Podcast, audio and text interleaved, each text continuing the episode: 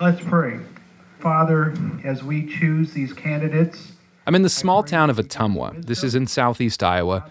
I'm in a community center under fluorescent lights with beige linoleum floors. There's plenty of wood paneling here. You know this kind of small town place, right? I pledge allegiance. It's February 7th, 2022, and I'm at an Iowa caucus, but it's not a presidential year. You know, I'd been covering politics in the state almost four years before I really understood what a caucus actually is. And it's really simple they're just meetings. yeah, meetings. One of the best ways to explain a caucus is to look at one like this one, where there isn't a national spotlight, because remember, there's no presidential race. It's a midterm. I have seven o'clock. How about you guys? Trudy Caviness is running the show tonight. She's the Wapello County Republican Party chair. Remember, the political parties, not the state of Iowa, manage the caucuses. Cavanis is a pro because she's done a ton of these. We are honored tonight to have our Secretary of State, who actually comes from Ottumwa. So, thank you, Trudy. Thank you very much. This is the current Secretary of State, Paul Pate. He's one of the many speaking at this caucus. We, got, we bought your voter ID. I worked hard to get that bill passed, and I've had to defend it. Thank you. The caucus goers hear from a lot of politicians running for state and county offices. If someone running for office can't be here, a surrogate might speak on their behalf. After the speeches, Trudy fills me in on who shows up to these things. We get a lot of people that have maybe come to the office or something and now they really want to get involved and they want to help do something, want to help serve on one of our committees or do something like that. So that that's what this happens. We build our party at our caucuses. This is one of the ways Iowa Republicans and Democrats benefit from the caucuses because it brings people out and gets them engaged with the parties, especially in presidential years. So if we have people here tonight that really, really want to talk planks and platform, they can be on the committee. And then that group gets together and they will may spend a few hours or more and they will put together the, the county platform. The county platform then will be voted on by the delegates at the county convention. When 2024 rolls around, this precinct will likely have a lot more people showing up. They'll be here because they want to help select the next president. Those Republicans will just write the name of the person they want on a piece of paper, put it in a hat, and votes will be tallied up on the spot. Caviness says one of her traditions never tip your hand on who you're caucusing for. My husband doesn't even know who I caucused for. We, you know, that's just the way that we have done it all over the years. This time around, the traditions of the Iowa caucuses are being overshadowed by the grip former President Donald Trump has on the Republican Party. This is the guy who helped color this state red. But now there are high profile GOP leaders in Iowa who think Trump doesn't have what it takes, and they don't want Republicans to lose that top spot like what we've seen with the Democrats. I don't like the divisiveness that he's brought. There are Republicans in Iowa who are ready to move on from Trump. And I'd like to see somebody run that's got eight year potential, not a four year potential again. I voted, I respected Donald Trump. He did what he needed to do, but, you know, it's time for him to let somebody else come in. Despite multiple indictments, including two for trying to overturn the last election, Trump has dominated the polls this year. I'm the only person ever indicted who went way up in the polls. Everyone else, true. Florida Governor Ron DeSantis is seen as his biggest rival.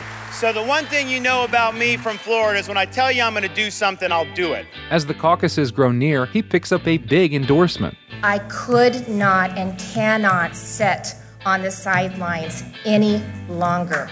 After months of remaining neutral, Governor Kim Reynolds chooses a favorite. And it is why I am so proud to stand here tonight and give him my full support and endorsement for President of the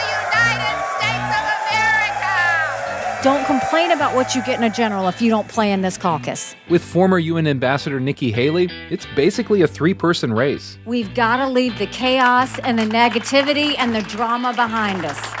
In this episode, we're looking at the effect of Trump's grip on the Republican caucus cycle. Iowa is so crucial this year that I believe if the former president gets beat here, it's game on to the nomination. I believe he wins here, he runs the table. From Iowa Public Radio in collaboration with NPR's Midwest Newsroom, this is Caucus Land. I'm Clay Masters. Support for IPR comes from Corridor Vein Center and Corridor Aesthetics, treatment for varicose veins and spider veins, also providing facial rejuvenation services and treatment for moderate to severe acne. More at Corridor Vein and CorridorAesthetics.com. We support leaders like our governor, the best governor in the United States of America. If you've been to a Republican Party of Iowa event in the last decade, you can't mistake Jeff Kaufman. We are going to unify and get rid of that fool in the White House. That's why we're here tonight. Kaufman is chair of the Republican Party of Iowa, and he's been in that role since 2014. It seems like so long ago. I, I, was brought in to do this for two years, and here I am eight and a half years later. He's quite a bit calmer when you sit down with him for an interview, like this one from December 2022. I envision when you took over, it was kind of like the parents showed up uh, after an all-night bender that the kids were having. Am I? Is that a correct assumption? That's how I remember it. No, it really was. It was an absolute utter mess. I mean, we had maxed out credit cards.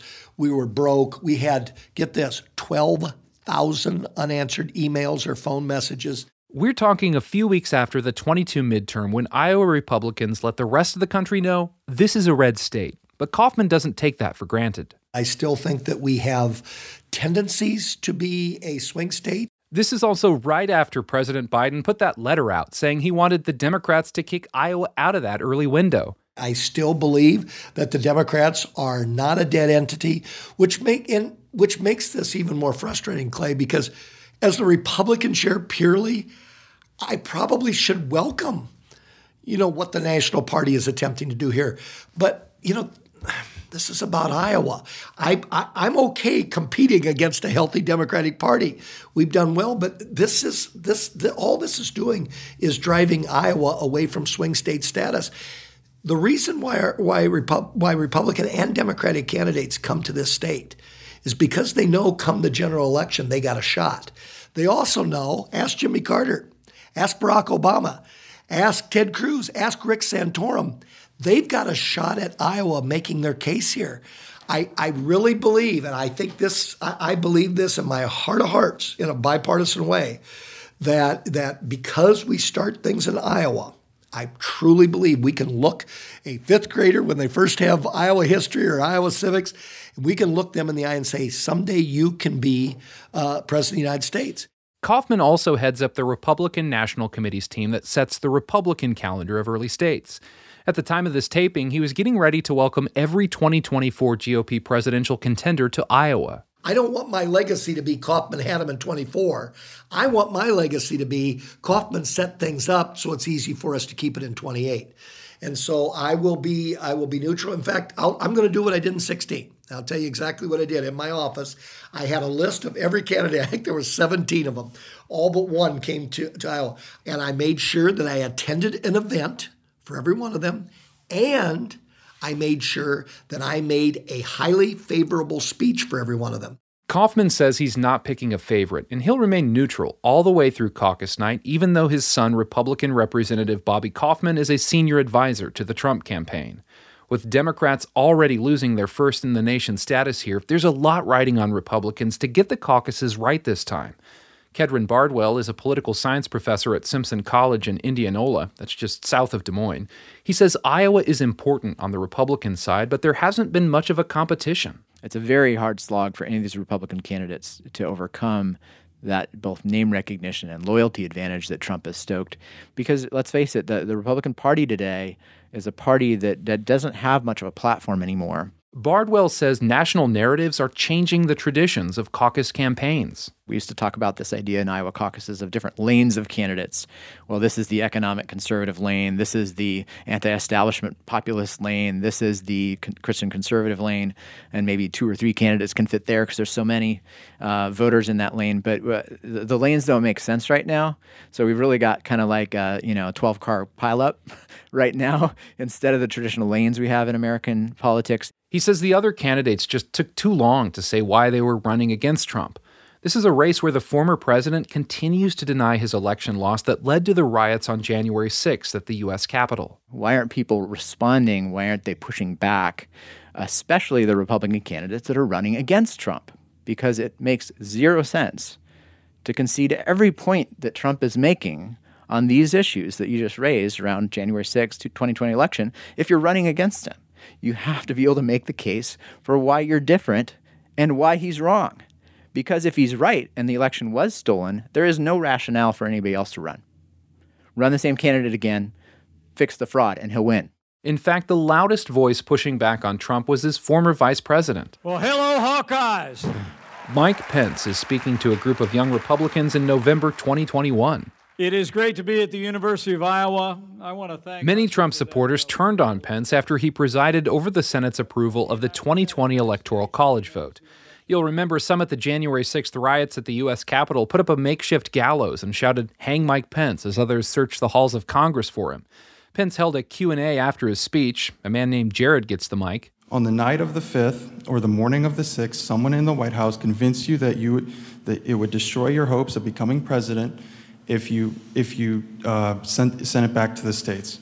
My question is what is the name of the person who told you to buck the President Trump's plan and certify the votes? James Madison. Pence pauses for applause. But vir- virtually everything you recited relative to me is false. During his speech, Pence praises Trump. He compares him to Ronald Reagan, touts their administration's policies, but when it comes to January 6th, he cites the Constitution. The Constitution is very clear that elections are to be governed at the state level. The founders actually made that decision at the Constitutional Convention. And the only role of the federal government was to open and count the electoral votes that were sent by the states. Now, I understand the disappointment in the election. You might remember I was on the ballot. but you've got to be willing to do your duty. This continues to dog him during his five month stint in the race. Here's Kedron Bardwell. It is incredibly, yeah, surprising to me still just to see how few national and state Republican leaders will admit what I think 90% of them believe behind the scenes uh, that Trump didn't win uh, and that it wasn't stolen and that what Trump did to incite January 6th was wrong. But they can't say that explicitly because they have to worry about the voters that still think it was a righteous cause. While Trump continues to dominate the polls, he returns to Iowa because he does not want a repeat of 2016 when he came in second in the Iowa caucuses. You know, it's always said the person in the White House is the one that kind of determines who gets the starting line. Yep. And if if Trump comes in second in Iowa again, I mean, there's yeah. What's the point for so, him? So yeah, if Trump wins in in 2024, yeah, no incentive whatsoever uh, to kind of bring you know, I, to give Iowa priority anyway. And, and we know what when people turn against him, he turns against them. There's that kind of nature of his personality and vindictiveness. Uh, and so I think, you know, he's, he's putting in, quote, an effort in Iowa. Unbelievable. So what does that effort look like? To make America great again. That's a very well, he's not just holding the big rallies we've grown accustomed to. We don't need eight years. We need, we need five months. For example, in June 2023, he stops at the machine Machine Shed restaurant in Urbandale. He reminds the small crowd packed into this room he appointed those justices to the Supreme Court that overturned Roe v. Wade. He also touts farm subsidies he doled out during his time in office. So there's no way I can lose Iowa. Let's see what happens. I don't think so. Uh, we'd have to uh, we'd have to do some really bad things to lose at this point.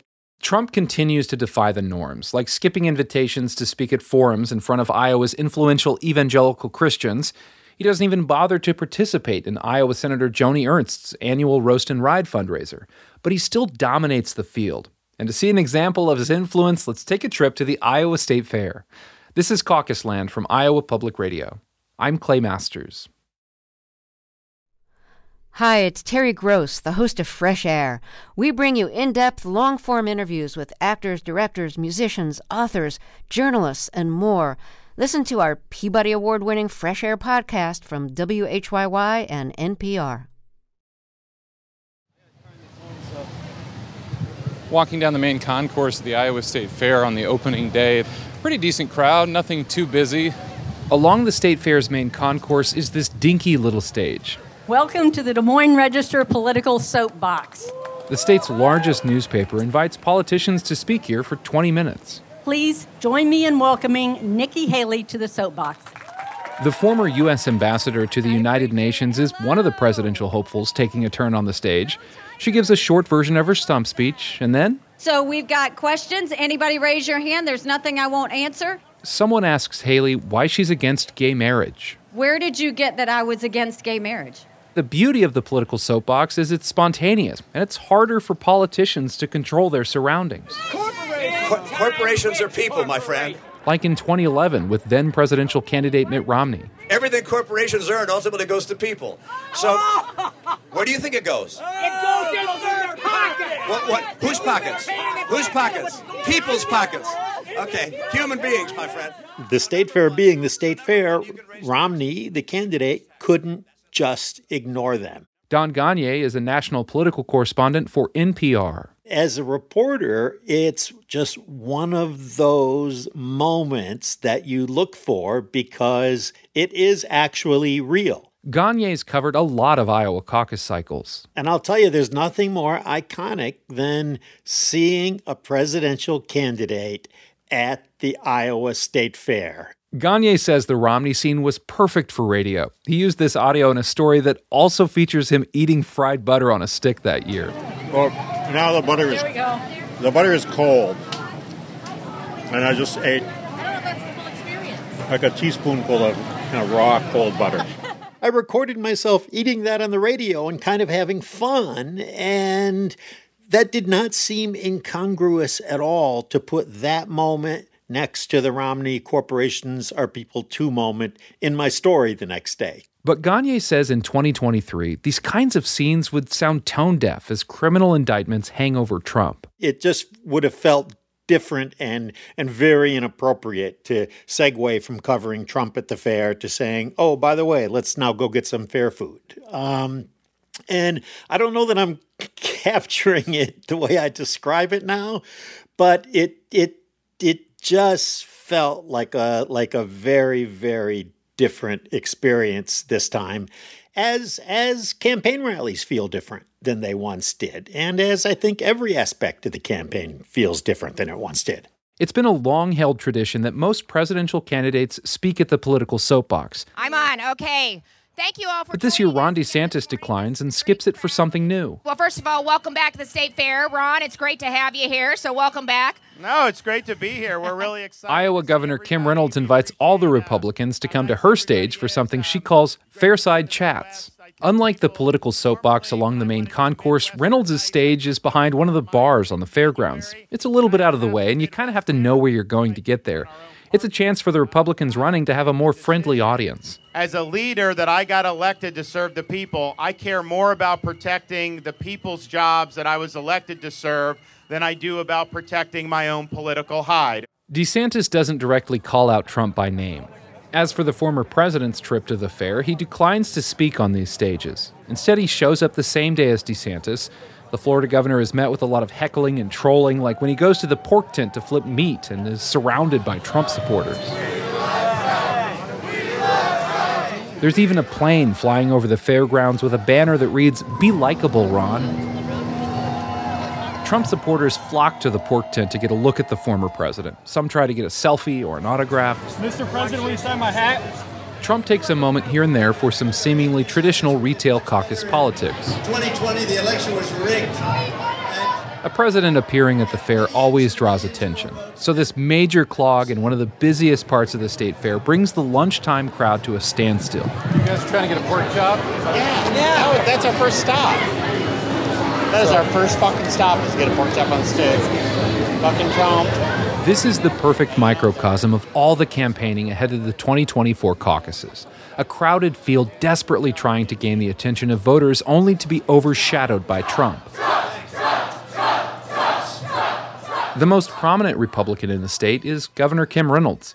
I talked with the governor in her formal office at the Iowa Capitol as she was getting ready to spend every day at the fair. Early on, when candidates, when I'm inviting them here and asking them to go to all 99 counties, get out in the state, talk to Iowans, uh, they're not going to do that if they feel like you know they they don't have a fair shot at it. It's August. She's still neutral, and Trump is angry about it. The the former president did express frustration with you for remaining neutral in this uh, presidential primary. Do you plan to endorse at some point? Well, you know, I, I I'm not going to say never, um, you know, but I I said you know I need to maintain neutrality. Uh, I want all candidates to feel welcome. I've said give me a call. I'll be happy to do an event. I did an event with him right out right out of the beginning. I think it was in. Davenport. We had a good turnout. I remind Reynolds that in 2016, after Trump came in second in the Iowa caucuses, a couple days later he accused the winner, Ted Cruz, of fraud. If if the the former president does not win the caucuses, how do you counter any kind of narrative that might come forward that there was fraud in the caucuses? Well, you know, we'll just we we'll, there we'll do it right. That's what we always do. That's why we got to secure it again this time because they have confidence in what we're doing. And it's a, you know, this isn't a statewide function. This is a party function.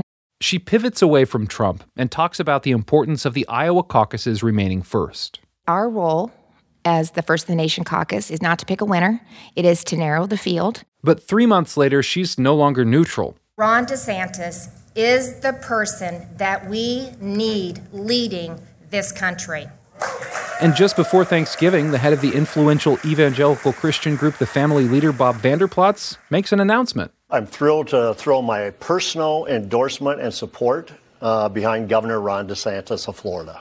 Both he and Reynolds say Trump can't win in a general election. In their endorsements, they only draw more ire from the former president. Kim Reynolds of Iowa has gone from a popular governor to the most unpopular governor in the entire United States of America. Not an easy feat. The field has shrunk, but that hasn't changed the fact that this has been Trump's to lose from the get go. I think it's unlikely um, that there would be any sort of uh, real momentum for anyone other than Donald Trump. David Peterson is a political science professor at Iowa State University, and his polling data hasn't changed all year. If he wins 50 20, right, if he beats you know the next closest candidate by 30 points, that's not a contest, right? I mean, that's the Harlem Globetrotters. That's that's not anything that's going to really do much for that second tier, that second place place candidate.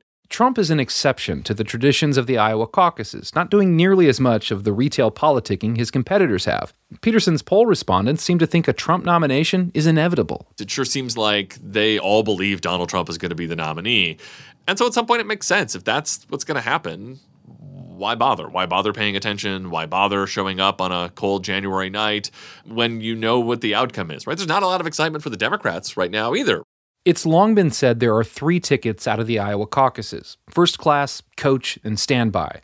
It's another way of saying a candidate's political future isn't determined by winning outright here. But if Trump runs away with a victory in Iowa, what are the implications of Iowa's first in the nation status in four years, or eight years, or ever again? This is one of the major things hanging over both Republicans and Democrats as they get ready to caucus on January 15th. Next time on Caucus Land. We have several counties in the country that don't even have a newspaper now. There are fewer resources devoted to covering the 2024 cycle. It's not what local media loses, it's what our listeners and our readers lose. As local journalism shrinks, misinformation is everywhere. This podcast is produced by me, Clay Masters, and John Pemble. Editorial support from Iowa Public Radio News Director Michael Leland and the NPR Midwest Newsroom's Chris Husted and Holly Edgell. Our music is composed by Garrett Schmid. Don't forget to rate and share the show. There's also a whole first season of Caucus Land from four years ago if you want more history. You can find it at ipr.org. Caucus Land is a production of Iowa Public Radio News.